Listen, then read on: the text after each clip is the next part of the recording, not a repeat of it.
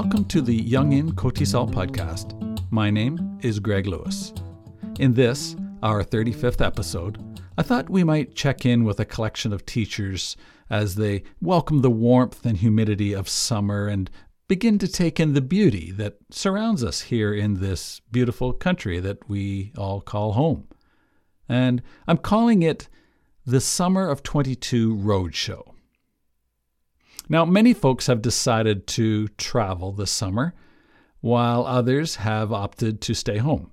And it is those who are here and handy that I have sat down with, usually over coffee, to ask the following three questions. Number one, what's your name and how long have you been teaching English?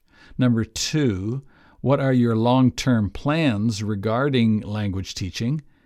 And number three, some variation of what is your big takeaway from your time teaching English? Let's see how four English language teachers answered these three simple questions. What's your name and how long have you been teaching English? Uh, I'm Andre Jacobs and I've been teaching English for about 20 years. Yeah, in Korea. Did you teach English elsewhere before? No. Oh yes, actually I did. At uni- in, during university, Okay. I yeah I, a Korean a Korean pastor. Ah, Um, I helped him with his English I think dissertation when I was Mm. studying at university acci- accidentally. I thought about that the other day. accidental. Yeah, and he gave me some he gave me some uh, Korean ramyun. Ah, which I ate, and which is a terrible idea. 'cause it was unbelievably hot. yeah, yeah. Yeah. So yeah, that I taught a Korean English in South Africa while I was studying. Hmm. Wow, so, uh, that's the, the genesis of your. I don't know because I, I didn't make the connection until about a year ago. And so, what are your, your long term plans uh, regarding language teaching? I don't know. I don't really have any long term plans. I mean, like my long term plans is learning more about things in general, and teaching language has been one of the ways in which I learn these things that I'm interested in. Looking at the reality of the situation, my age and the the experience I have, I kind of probably have to keep going. So I've been thinking about studying studying something related to what I'm doing. Right. you mentioned about uh, the brain and language learning. Is, would you study something along those lines? Yes, I'm looking. I'm looking for courses related to that. So I looked at the psychology of education and the philosophy of the mind, but I haven't really found the the thing that specifically interests me. So I'm still looking. Then, how has English teaching affected your, your, your personal perspective on your on the world that you're in? I guess. Well, I mean, you you can't really decouple that from being in Korea. So let's say teaching English in Korea has, I guess, well, been doing it for 20 years. So it has a, had a huge influence on the, on the way I see the world and what I think about people in general as well. So uh, actually, if I have to think about it, I, I only came of age in Korea, uh, meaning that I got my own mind in Korea. Mm, So I came here when I was 26, right. and you just barely have a mind at that age. Was there something that sort of that you tripped over that you went aha? Or it a- myself, probably. Yeah. I tripped over myself a couple of times and go like, wait a minute, maybe I should start thinking about things. Yeah, Mm. yeah. So it was a process of maturing. I think so. Yeah. I think it's a maturation. So I, I basically matured in Korea, like kimchi. I prefer old kimchi actually. I like the sour. Oh yeah, me too. Me too. I like it as well. It seems to be the the Gangwon-do kimchi is the more sour, sour kimchi. Mm. Yeah. So that's what I got used to. Well, thank you very much for uh, for for doing this, and uh, we'll talk to you again soon. Awesome. Can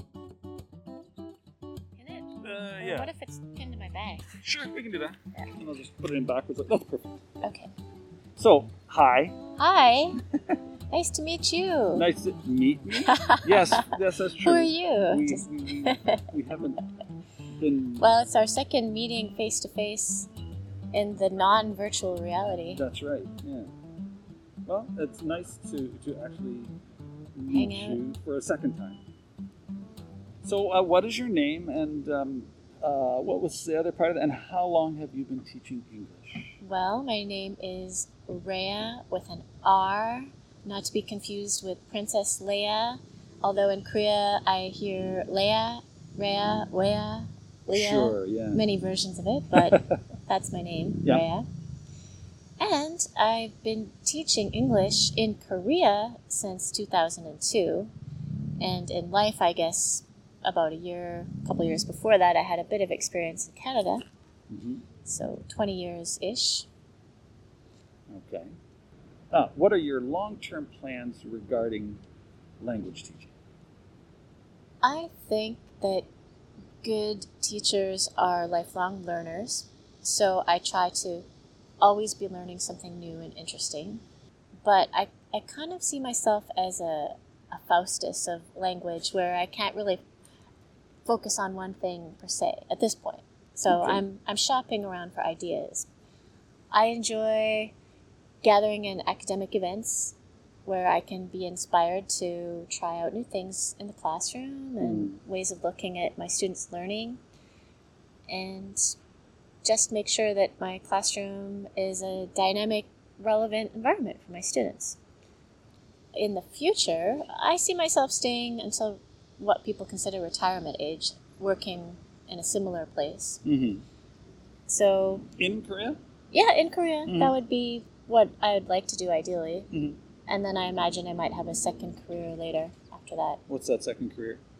Maybe something related to technology or in the field of well Mhm. because I think that's really important. Mhm. And I also have certification in yoga and other things like that that it might be fun to pursue.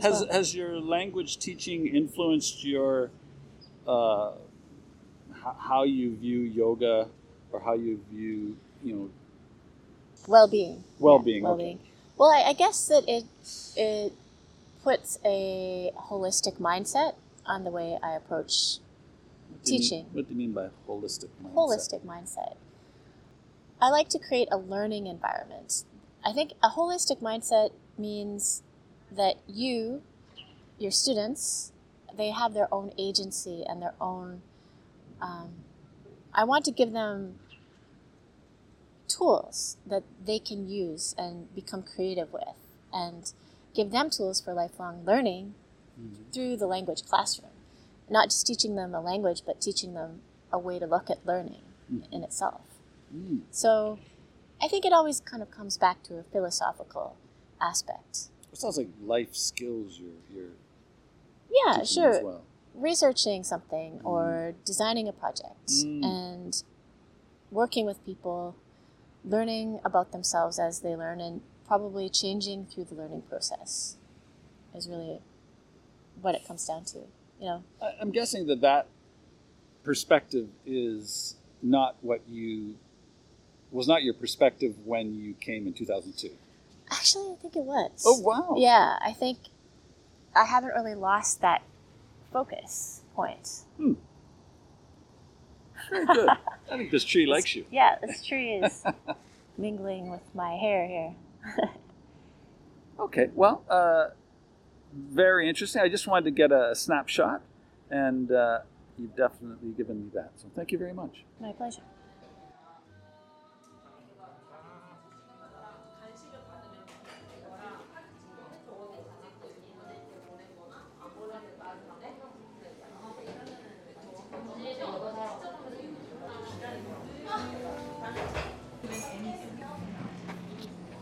It's not really a turning doorknob. yeah, I guess not. It is or isn't? Okay, no, it's not. So, uh, hi. Hi. So, what's your name, and how long have you been teaching English? Mm. Well, uh, my name is William Turner uh, from New Zealand, living in Korea for quite a long time. I came here in the year 2000, so that would be, I guess, uh, 21. years? Yeah, 21 years, I think, because it's uh, not the anniversary yet. Right, right. Yeah. Well, and so, in, uh, have you always taught at the same place, or have you gone to different? Uh, Oh, uh, I mean, when I first came here, I did what a lot of people did. I taught in various hagwons. I think I went through three hagwons before I landed my first um, gig at a high school. Right. And I taught there for one year in uh, the year 2004. and then ever since that, uh, I graduated to teaching university classes in uh, 2005, and I've been at the same place ever since. Wow, since 2005. Yeah. Um, so, what are your long-term plans regarding language teaching? Then? Well, I plan to keep on teaching English until I retire, so I would say that it's my career, and it's a serious career, unlike when I first came to Korea, when it was more like um, a hobby or an interest or uh, it's just trying something out. It's become a lot more serious after doing my uh, my master's degree. Until then, I wasn't a serious teacher. You start to you start to enjoy it, and then it starts to change your perspective about what you want to do. And uh, as you shape students, they also shape you. And you also met somebody along the way and got married and have kids, right? That's Somewhere right. along. Somewhere along the line, like quite early on. Yeah. Uh, yes, and uh, that's been a, another big factor and the reason why I've been here so long. So, Okay. yeah. Well, and so, how, how about the future? How has English teaching, do you think, how, how is it, or do you anticipate it's going to affect your future plans? Um, Maybe after you retire. after I retire, well, I think I will probably keep on teaching in one form or another uh, because In I Korea? do in Korea. Yeah. uh, I I do enjoy teaching, and uh, you know maybe I won't be working in a big school, but I think I will still continue to teach in one form or another. Um, I would say that my teaching hasn't affected my financial plans. I would say that my teaching has affected my point of view about life in general or philosophy. Well, thank you very much for your time. Okay, no problem. All right, so, hi. Hello. Oh, we flipped down. Should I switch something? Uh, I can't see any of it. maybe we'll just go this way. There, that's perfect. Okay. All right. So, hi. Hello. so, what's your name and how long have you been teaching English? Okay. Um, my name is Ferris Bosworth, and I have been teaching English for just over a year. And what are your long term plans regarding teaching English? Hmm. I don't think I have plans to continue teaching English or any other language uh, long term because it's not it's not really my passion. I do enjoy doing it, but it's not what I ever intended to do long term. So, this is your first teaching gig, Mhm. uh, and Korea is the only place you've taught English. Yes, Yeah. other than like tutoring in high school in Egypt. And how has teaching English influenced your your future plans? Well, in college, I wasn't sure what I wanted to do. I was studying uh, astrophysics, and the career path is usually either research or like become a professor. And I didn't know if I enjoyed teaching, so I decided I would teach abroad. And teaching English abroad is very easy to do. Uh, it's very you can get a job easily. So I decided I'd be like, okay, I'll try teaching for a year, and if I enjoy teaching, then maybe becoming a professor is like something I could do.